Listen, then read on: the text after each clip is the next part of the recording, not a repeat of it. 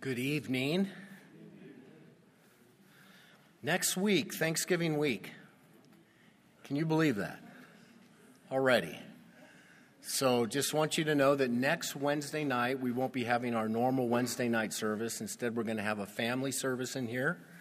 Um, all, all members of the family welcome. All kids of all ages will be in here beginning around 7 o'clock.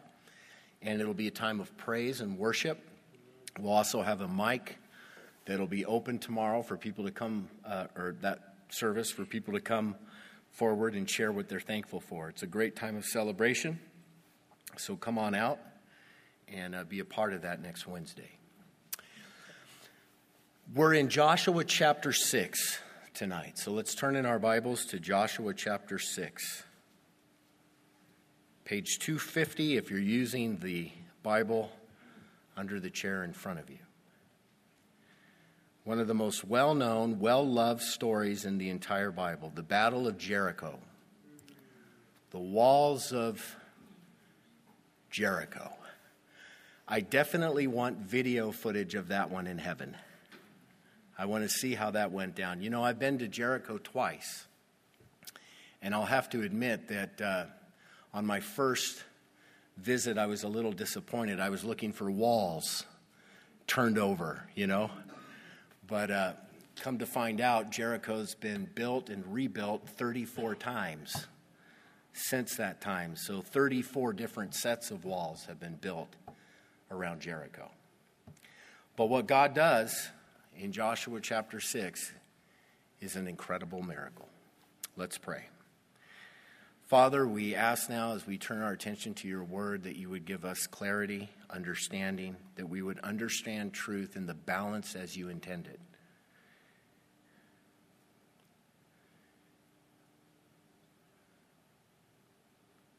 Father, we're reminded tonight of your greatness and your power. You are God Almighty.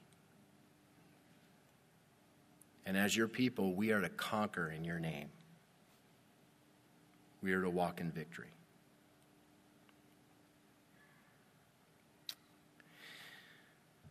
Father, we're also reminded tonight from your word that you're a just God, that you will make things right.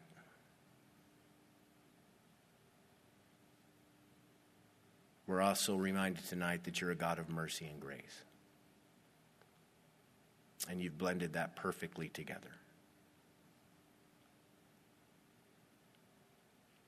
We definitely, Lord, want to be on your side, saved. Pray that nobody would wait too long. Draw us close to you, Lord. In Jesus' name, amen. Amen.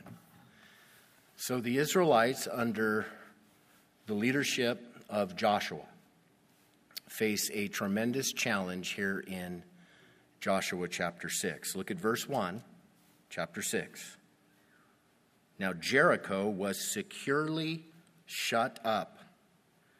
Because of the children of Israel, none went out and none came in. The Israelites have been commanded by the Lord to conquer the city of Jericho. The city of Jericho is target number one.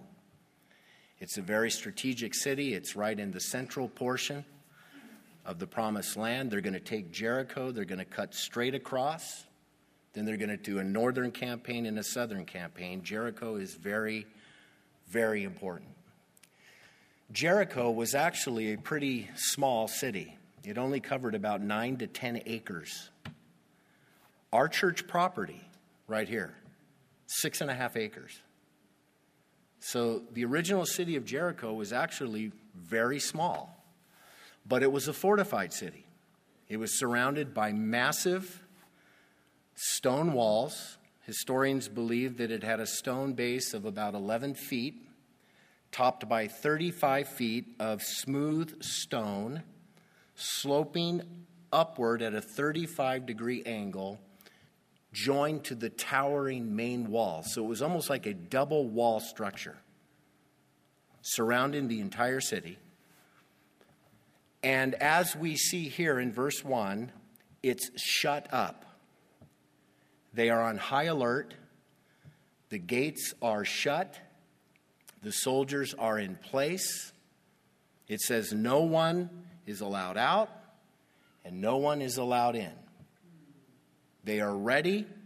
They've heard that the Israelites are coming, so they have prepared. So you're looking at a city that is looks almost impossible to conquer. Now I want you to understand something very important here right off. The inhabitants of Jericho knew about the Israelites. In fact, they've known about the Israelites for 40 years. We know that from our study of Rahab. Remember when the spies went into Jericho, they talked to Rahab, and Rahab said, Everybody's heard of you, they're terrified of you. They had heard about Israel getting out of Egypt, they had heard about Israel crossing the Red Sea, they've heard about the recent victories that God has given the nation of Israel. So everyone inside had heard about the Israelites. And more than that, the inhabitants of Jericho, along with all of the other Canaanites in the promised land, had heard about the God of Israel. And their cultures have known about the God of Israel for hundreds of years well over 400 years. We know that because God, speaking to Abraham all the way back in Genesis chapter 15, talks about how he's waiting for the iniquity of the Amorites in the promised land to become complete. So they have known about the living God for 400 years. Understand this God has been reaching out to them for 400 years. God has been trying to get their attention for 400 years. But they have rebelled against the Lord. They're refusing to turn to the Lord.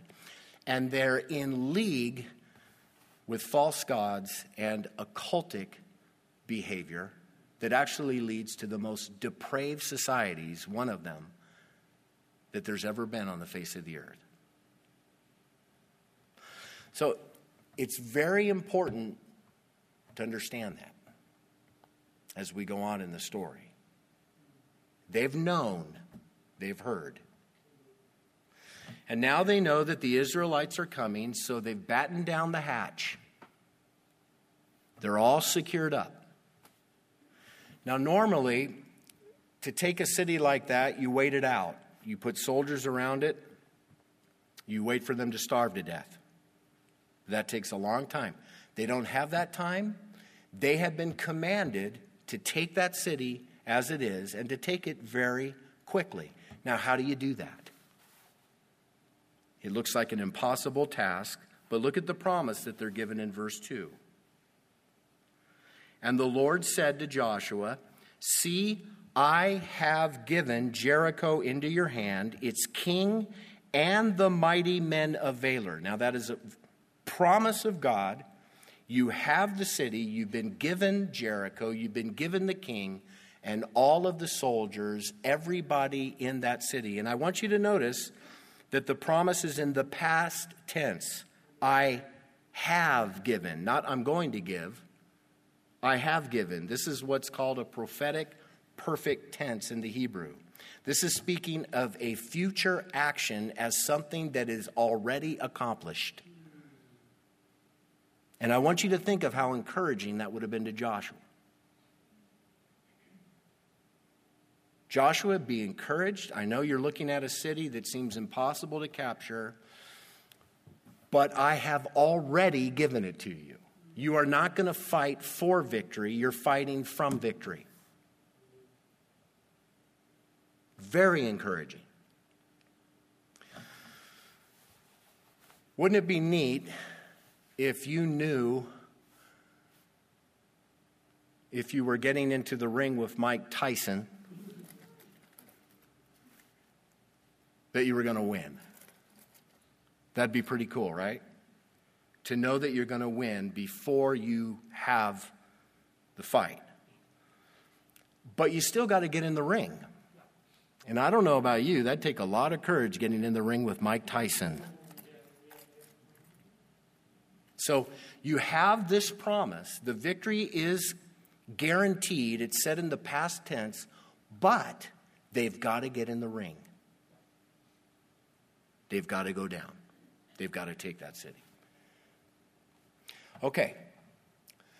Now God is going to give them the plan, the strategy. This is how you're going to take the city of Jericho. God said to them, First thing you're going to do is build battering rams, then siege engines, then scaling ladders, then catapults. Is that what God told them to do? First, you're going to build all of this equipment, and then you're going to use that equipment and you're going to plow through the walls, and then strategically, your soldiers are going to go in two by two and they're going to take the land. Is that the strategy that God gave Joshua? Now, folks, that's what Joshua would have expected.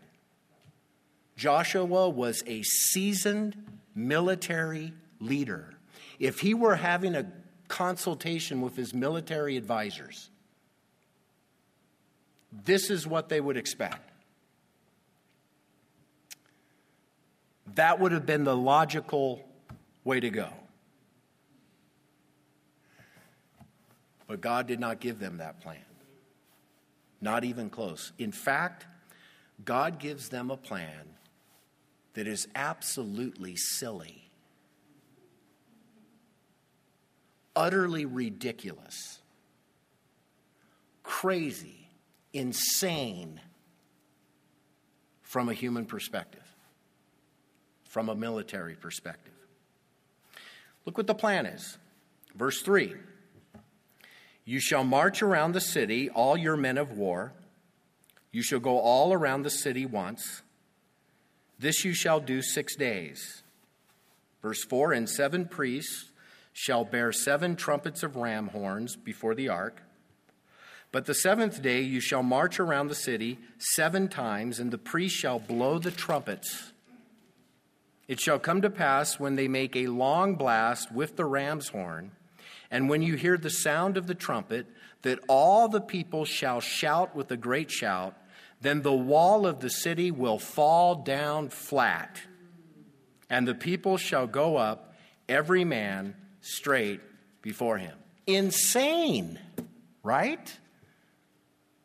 God says, Joshua, get seven priests Give each one of the priests a shofar, a ram's horn, seven horns. Get the ark. They're going to be carrying the ark, and you're going to march around the city of Jericho one time per day for six consecutive days.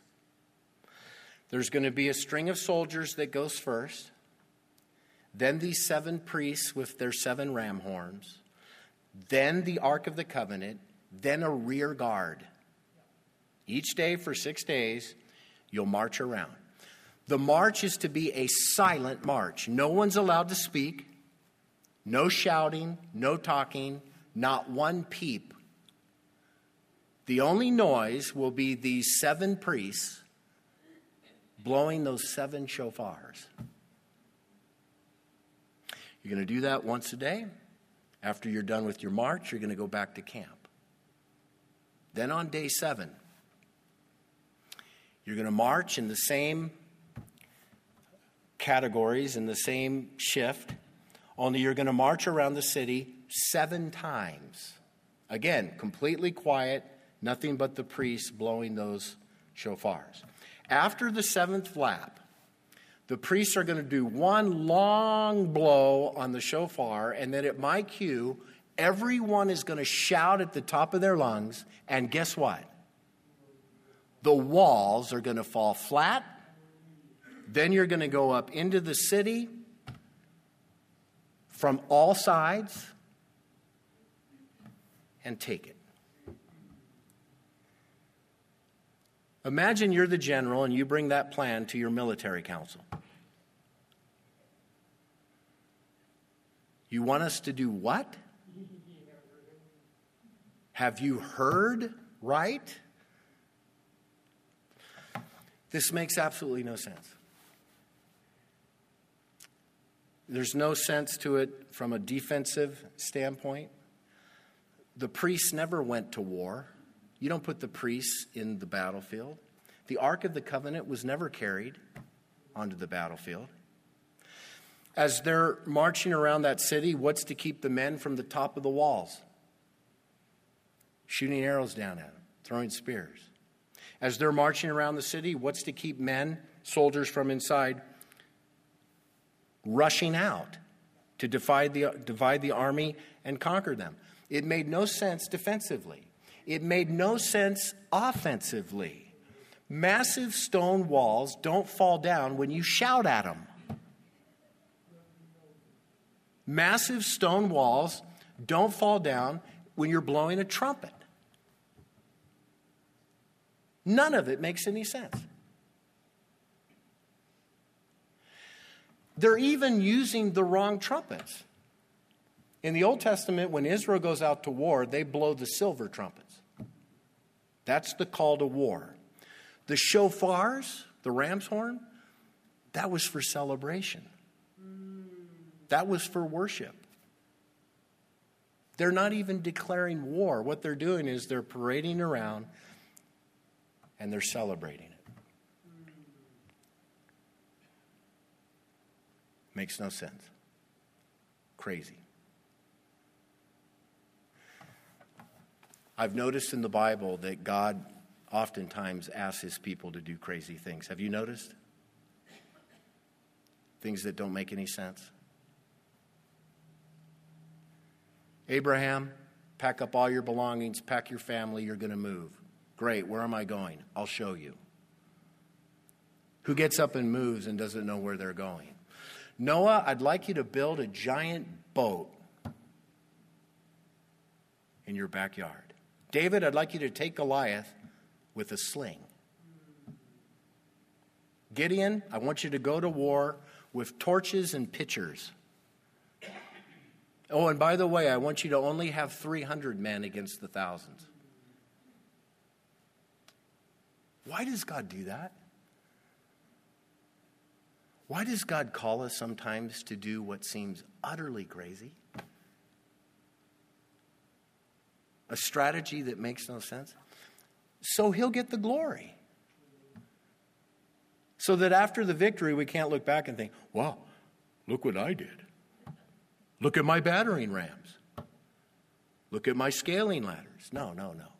God wants to make it absolutely clear that He's the one in charge and He's the one that does the work. And He gets all the glory.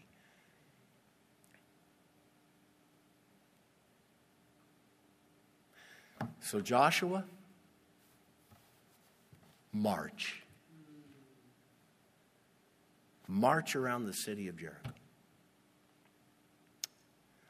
And to his credit, he obeyed. And he obeyed immediately, regardless of how ridiculous it would look. He started on day one. That day, look at verse 6. It says, Then Joshua the son of Nun called the priests and said to them, Take up the ark of the covenant and let seven priests bear seven trumpets of ram's horns before the ark of the Lord. And he said to the people, Proceed and march around the city, and let him who is armed advance before the ark of the Lord. So it was when Joshua had spoken to the people that the seven priests bearing the seven trumpets of ram's horns before the Lord advanced and blew the trumpets, and the ark of the covenant of the Lord followed them. The armed men went before the priests who blew the trumpets, and the rear guard came after the ark while the priests continued blowing the trumpets. Now Joshua commanded the people, saying, You shall not shout or make any noise with your voice, nor shall a word proceed out of your mouth until the day I say to you, Shout. Then you shall shout. So he had the ark of the Lord circle the city, going around it once. Then they came into the camp and lodged in the camp. Day one, they did it. Now you're in Jericho. What do you think? What are you thinking? It's probably tense. They're probably afraid. They're probably, here it comes. Here comes the army. They march around once. Now they're going to charge. Now they're going to come with the battering ram. No, they go back home. You're thinking, what's that all about? Continues the next five days for a total of six. Look at verse 12. Joshua rose early in the morning, and the priests took up the ark of the Lord. Then seven priests bearing seven trumpets of ram's horns before the ark of the Lord went on continually and blew with the trumpets. And the armed men went before them, but the rear guard came after the ark of the Lord while the priests continued blowing the trumpets. And the second day they marched around the city, how many times? Once, and returned to the camp. So they did six days. So for six straight days, same thing.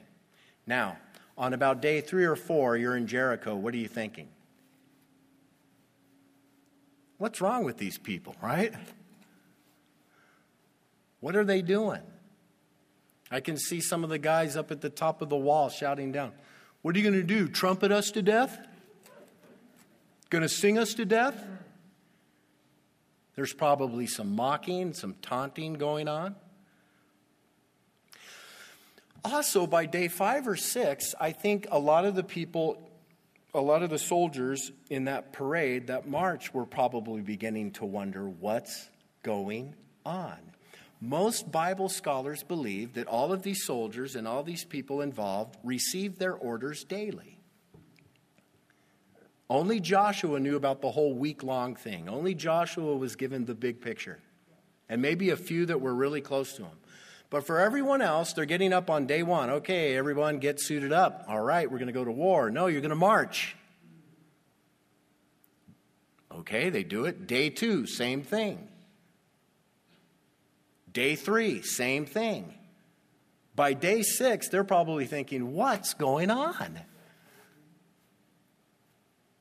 What are we doing? But they were faithful and they were obedient. Every day they got their orders they suited up and they marched around that city. And by the way, I think that's a very good picture of how we as Christians should live our lives as Christians. We should see our Christian lives as a daily march. A daily march with no knowledge or perhaps little knowledge of tomorrow. We should get up every day and serve the Lord that day. Getting our orders from Him for that day. A lot of Christians, they live in the future. They think, what is God going to do in the future? No, the question is always, what is God going to do today? What are your marching orders today? Okay, day seven. Good, verse 15. But it came to pass on the seventh day that they rose early about the dawning of the day and marched around the city seven times in the same manner. On that day only, they marched around the city seven times. And the seventh time it happened when the priests blew the trumpets that Joshua said to the people, Shout! for the Lord has given you the city. And then he gives them a couple more instructions here on day seven. Look at verse 17. Now the city shall be doomed by the Lord to destruction, it and all who are in it. Only Rahab the harlot shall live, she and all who are with her in the house, because she hid the messengers that we sent. And you, by all means, abstain from the accursed things, lest you become accursed when you take of the accursed things, and make the camp of Israel a curse and trouble it. But all the silver and gold and vessels of bronze and iron are consecrated to the Lord. They shall come into the treasury of the Lord. Okay, we're about to shout, they're about to blow the horn. The walls are going to fall. Here are your instructions. When you get in, know this the whole city is doomed. Wipe out everyone in the city. One family lives Rahab and whoever's with her in her house. Everyone else wiped out.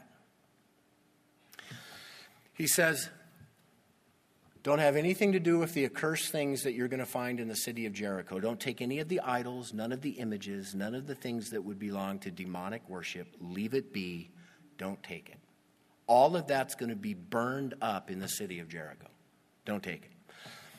You can take the gold, silver, iron, and bronze vessels, but they're not for your own use. Those are to be put into the treasury. Okay, verse 20. So the people shouted when the priests blew the trumpets.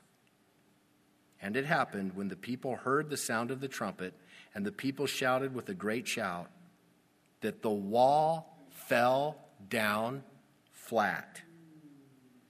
Then the people went up into the city, every man straight before him, and they took the city, and they utterly destroyed all that was in the city, both man and woman, young and old, ox and sheep and donkey, with the edge of the sword.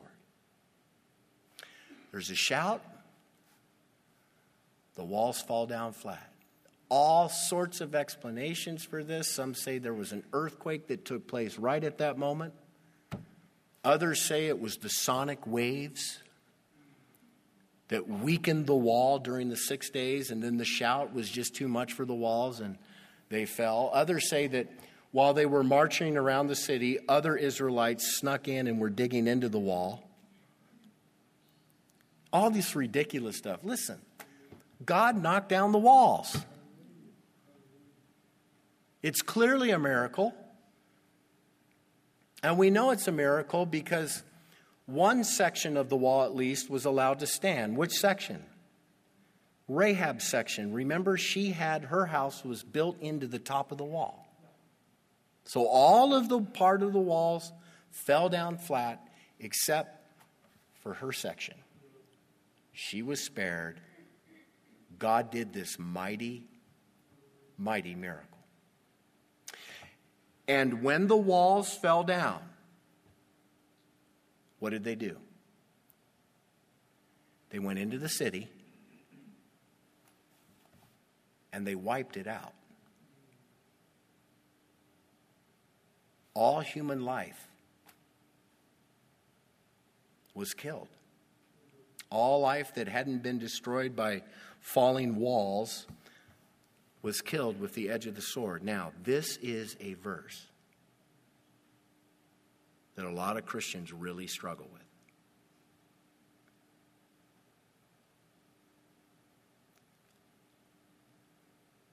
The nation of Israel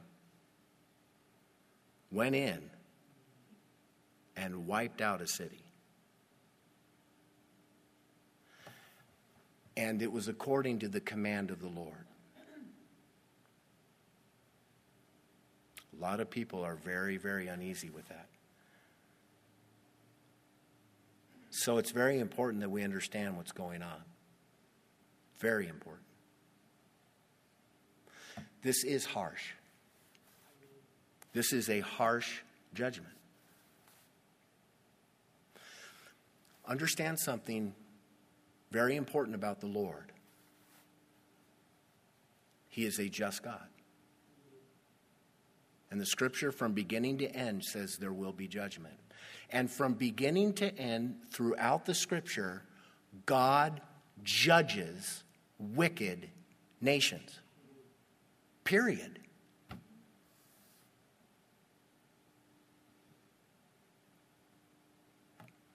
If a, if a nation is wicked and persists in its wickedness and continues to ignore God with all the chances that are given to it, that city, that nation, will be judged. And you see it throughout the scripture. Folks, God judged the entire world in the days of Noah. What happened in the days of Noah? Wiped out the whole world, except for Noah and his family. When you study the book of Daniel, eh, the, the dreams that Nebuchadnezzar has in, in Daniel chapter 2 and Daniel chapter 7, it talks about these nations that come up and then nations that are judged by other nations. The Assyrians are in charge, they're judged by Babylon. Babylon exists for a while, then it's judged by the Medo Persians. The Medo Persians are in power for a while, then they're judged by the Greeks. The Grecian Empire is in charge for, the while, for a while, then it's judged by the Roman Empire. Nation after nation after nation. The nation of Israel itself will be judged by Assyria and Babylon several hundred years later. You can't escape it. In the scripture, God judges wicked nations. And he judges nations differently. He used water in the flood. How did God judge Sodom and Gomorrah? Fire and brimstone literally poured out upon that city. Sometimes God will judge a nation with drought, famine, economic collapse. But listen, most often, when God judges a nation, he uses the military of another nation. That's what you see most consistently in the Bible and throughout all of history.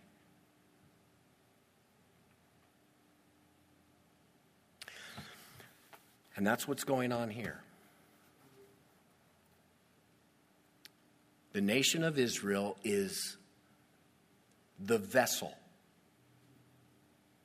of God's judgment being poured out upon the wicked city of Jericho. And please understand this it was wicked. The things that have been found about that culture and the Canaanites way back, they lived in depravity. Very bad people. Sacrificing their kids to, to demons. All kinds of atrocities. Violence running amok. Now, God is fair when he judges. Everyone is given a chance. Everyone is getting an opportunity. That's why I made such a big deal right at the beginning of this chapter. These Canaanite nations had several hundred years. God was reaching out to them. It wasn't like one day God said, let's judge them. They had every opportunity available to them to turn to the living God. But they were rebellious. They were adamant in their rebellion against God. They refused to turn. They embraced wickedness and their depravity. And, folks, I don't know when it takes place, but the scripture clearly teaches that eventually a nation or even an individual can cross a line whereby they've, they've gone the point of no return.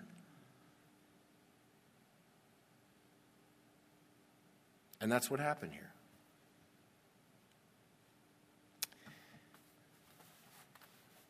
I want to read something in Deuteronomy chapter 18. I'm just going to read this to you and, and, listen very carefully. God says this to the nation before they go into the promised land. He says, When you come into the land which the Lord your God is giving you, you shall not learn to follow the abominations of those nations there shall not be found among you anyone who makes his son or daughter pass through the fire, child sacrifice, or one who practices witchcraft, or a soothsayer, or one who interprets omens, or a sorcerer, or one who conjures spells, or a medium, or a spiritist, or one who calls up the dead. For all who do these things are an abomination to the Lord, and because of these abominations, the Lord your God drives them out before you. That's why they're driven out because of those abominations. You shall be blameless before the Lord your God.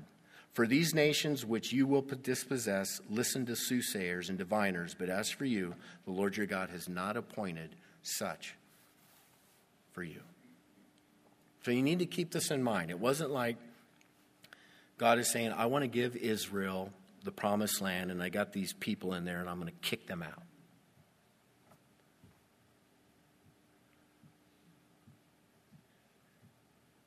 The promised land was filled with a people who were given hundreds of years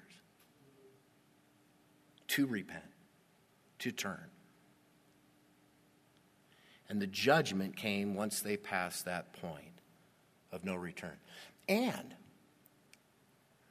they were required to wipe them out, to completely kick them out of the land, so that they would not be polluted by that activity. If those people were allowed to live, if they were allowed to stay in, they would be polluted. And they are to completely purge the land of that to protect their own innocence. So take them out.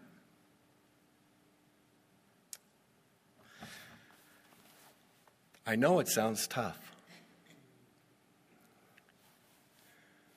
Years ago, um, when Pastor Chuck Smith was alive, by the way, he's more alive than ever today, just in a different place. He's in heaven. But years ago, I went to a conference, and, and this, I will tell you, this little passage right here has always been a tough one for me. It's a hard one. It's a hard one to grasp. Pastor Chuck gave an illustration of this very concept. Let's say you're a security guard, you're armed,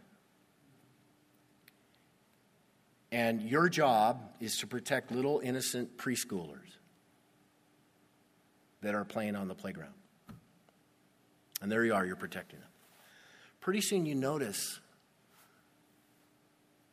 up the street an animal's walking towards that playpen. The closer it gets, the more you realize this is a deranged, rabid dog. Giant St. Bernard, it's foaming at the mouth, it's diseased. This dog is this dog is already dead. It's going to die anyways within days. And it's heading towards those kids in the playground. What do you do? Come on, kids, let's go pet Cujo. Do you do that? Let's go play with the doggy. No, what do you do? You shoot it dead. It's deranged, it's disease, it's already going to die. You do not allow it to attack innocent people. To some extent, that's kind of what was going on there in the promised land. You have a group of people that are already dead. Their society is self destructing. It's gonna die on its own. It's diseased, it's sick.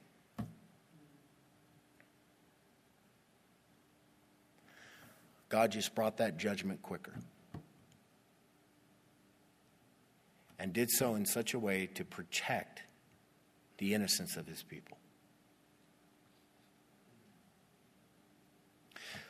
Folks, don't miss it.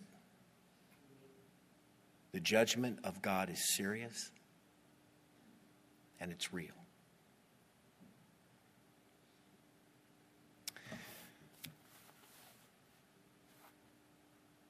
Is the church called to do things like these today? Should we as a church go out hunting? No. And the atrocities that were committed by quote unquote Christians in the Crusades, as Christians went out and killed Jews and Muslims and all of that, is an absolute perverted twist of the scripture. Remember, the church is not a nation. The scripture has given the sword of judgment into government authorities, into national authorities. This isn't a church acting in Joshua chapter 6, this is a nation, this is a military. So, no, as members of the church, we aren't involved in this. I am totally against violence from the church. Christians who think they're going to go blow up abortion clinics. Vigilantism, all that. Completely uncalled for. However, if members of the church, Christians, join the military of the nation of America, In that capacity, the military serves as the sword of God's justice. And so, if they're a part of that and they're going out and they're taking out ISIS and other bad guys, that is permitted.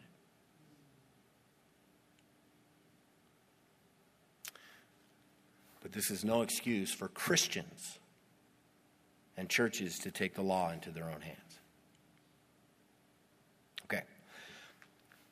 There's also grace and mercy in this story. Rahab, right? Rahab. Look at verse 22. But Joshua had said to the two men who had spied out the country, Go into the harlot's house, and from there bring out the woman and all that she has, as you swore to her. And the young men who had been spies went in and brought out Rahab, her father, her mother, her brothers, and all that she had. So they brought out all her relatives and left them outside the camp of Israel. But they burned the city and all that was in it with fire. Only the silver and gold and the vessels of bronze and iron they put into the treasury of the house of the Lord. And Joshua was spared Rahab the harlot, her father's household, and all that she had so she dwells in Israel to this day because she hid the messengers whom Joshua sent to spy out Jericho. God did save Rahab. And understand that. That's a very, very important part. God rescued Rahab. God sent two spies into the city of Jericho. You remember? And they thought their job was to go spy out and see what, get intelligence. Their job was actually to rescue Rahab. They met Rahab. Rahab would be saved, her and her entire household.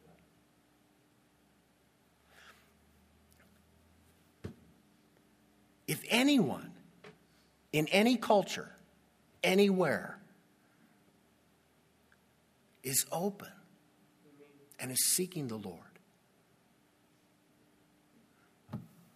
God will save that one. And apparently, Rahab was the, one, the only one of the whole city. And God saved her.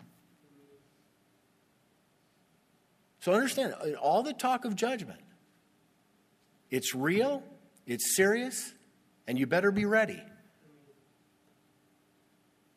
But everyone has an opportunity. And my belief is that if anybody makes one slight move, even towards the living God, God will rush that person and save that person. God saves people who reach out to Him.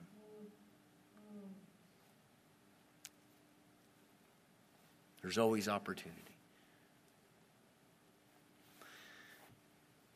You remember when the angels were going down to uh, destroy the city of the Sodom and Gomorrah? You remember that story?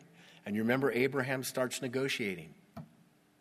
Lord, would you destroy that whole city for the sake of 50 righteous in the city? And the Lord says, Nope. If there's 50, I won't destroy it.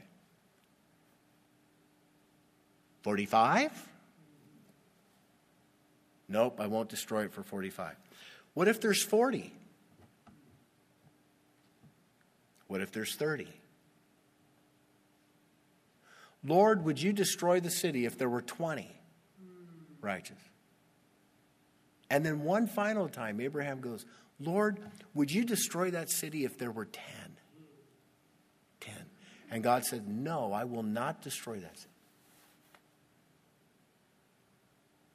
As it turns out, in those two cities, there were four Lot, his wife, and their two daughters. And before the city was destroyed, those four were removed. Okay, so this is all in the mind of God. All of these matters, man, those are the secret things that belong to the Lord. But know this. Know this and trust God with this. He knows those who are seeking Him. He knows those who will be saved. And He can discern when a person has said, No, no, no, no, no, no, I refuse, I refuse, I refuse. And at that point, that's it.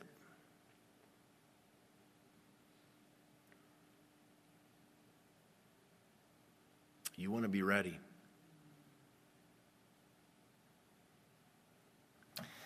Well, they took out Jericho. That city, that victory will put everyone else on the land in notice, on notice. Nation of Israel will walk in victory. They'll conquer in victory. And God will give them great, great success. You and I, as Christians, are called to walk in victory too. And I think there are some wonderful lessons from this story. We're Christians, but we still face tough times. We have Jerichos, right? There are enemies. There, you know, we got the sin, we got the flesh, we got the devil, we got the world. There's all kinds of things that come against us. Maybe you're a Christian here this morning and you're facing a particularly tough trial in your life, whatever it may be. Listen, remember some things from this story. Remember, first of all, that you are already victorious in Jesus Christ. Amen? You are already victorious.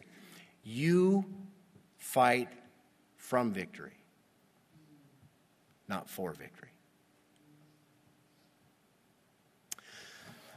Remember also that we are to walk by faith.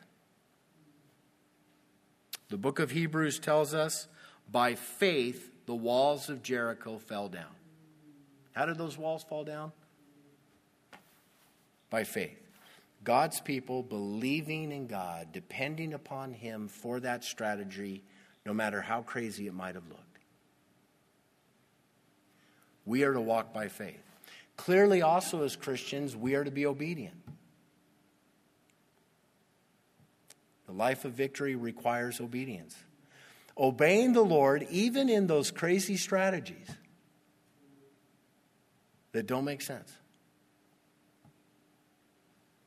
Getting those orders daily, following Him. Walking in victory means obeying the Lord even when it looks really weird from the human perspective. You know, there's a lot that God commands us in the New Testament as Christians that goes straight against what the world believes. The world says the greatest people on the planet are those that have everybody working for them. What does the Bible say? The greatest people on the planet are those who are the servants of all. The world says, love your neighbor, hate your enemy. As individual Christians, what are we supposed to do? Love our enemies. Be kind to our enemies. Pray for them. Philippians chapter 2 says, Let nothing be done through selfish ambition or conceit, but in lowliness of mind, let each esteem others better than himself. Let each of you look not only for his own interests, but also for the interests of others. That is, that is completely opposite of what this world teaches. The world teaches look out for yourself, look out for number one. A Christian is to look out for others, is to be more interested in other people than their own self. It's incredible.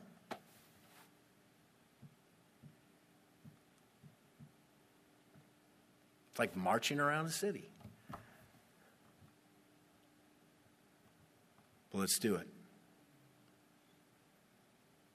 That's the way of victory. Let's close. Let's ask God to help us.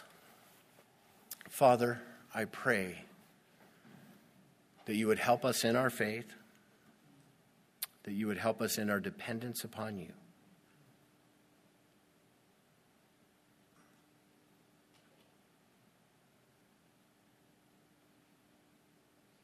Lord, for those here tonight who are facing very, very difficult trials, tough times, I pray, Father, that you greatly encourage them tonight.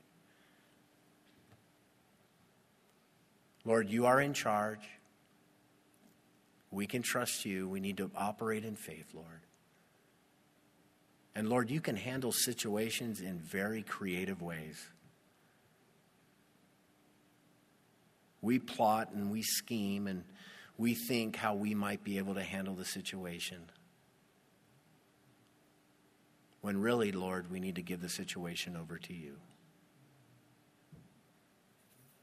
And I pray, Father, that you would just encourage those here tonight facing rough times.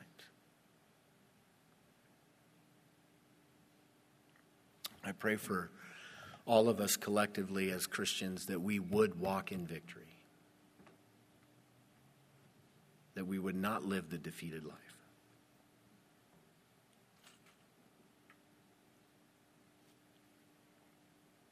And then, Lord, I want to pray specifically tonight for anyone here who has never received you.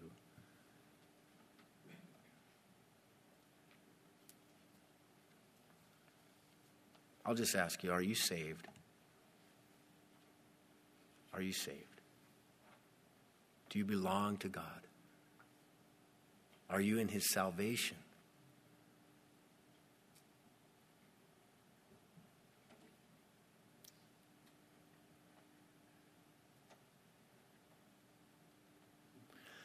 God loves you so much. We've all sinned. We're all under the judgment of God, but God sent his son Jesus to die in our place. He took the judgment. Talk about a God who loves. Look all that he gave so that we as sinners could be forgiven.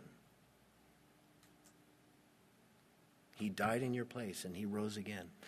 And if you place your faith in him, all of your sins are washed away. You are forgiven. You are clean and you become a child of God. You become saved, a citizen of heaven.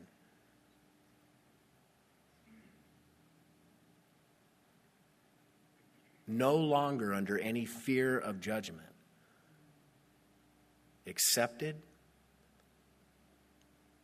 safe in the family of God.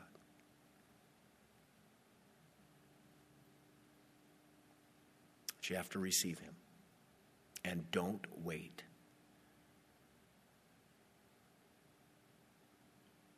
I invite you right now to pray this prayer with me if you've never. Maybe you've been waiting. Don't wait. Pray this with me right now. Say, Jesus, save me. Save me now. Make me yours right now.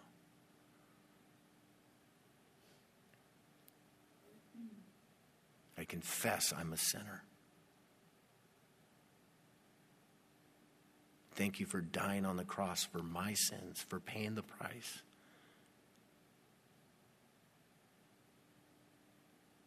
I receive you right now.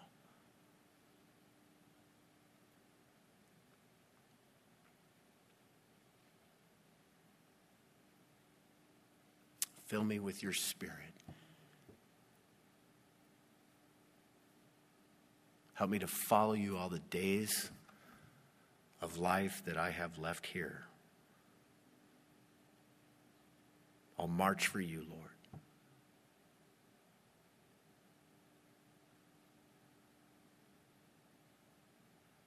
Jesus' name.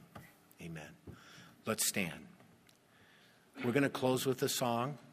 And if you prayed to receive Christ tonight, I want to invite you to come forward and share that with one of us. We'd like to pray with you and for you and talk with you more.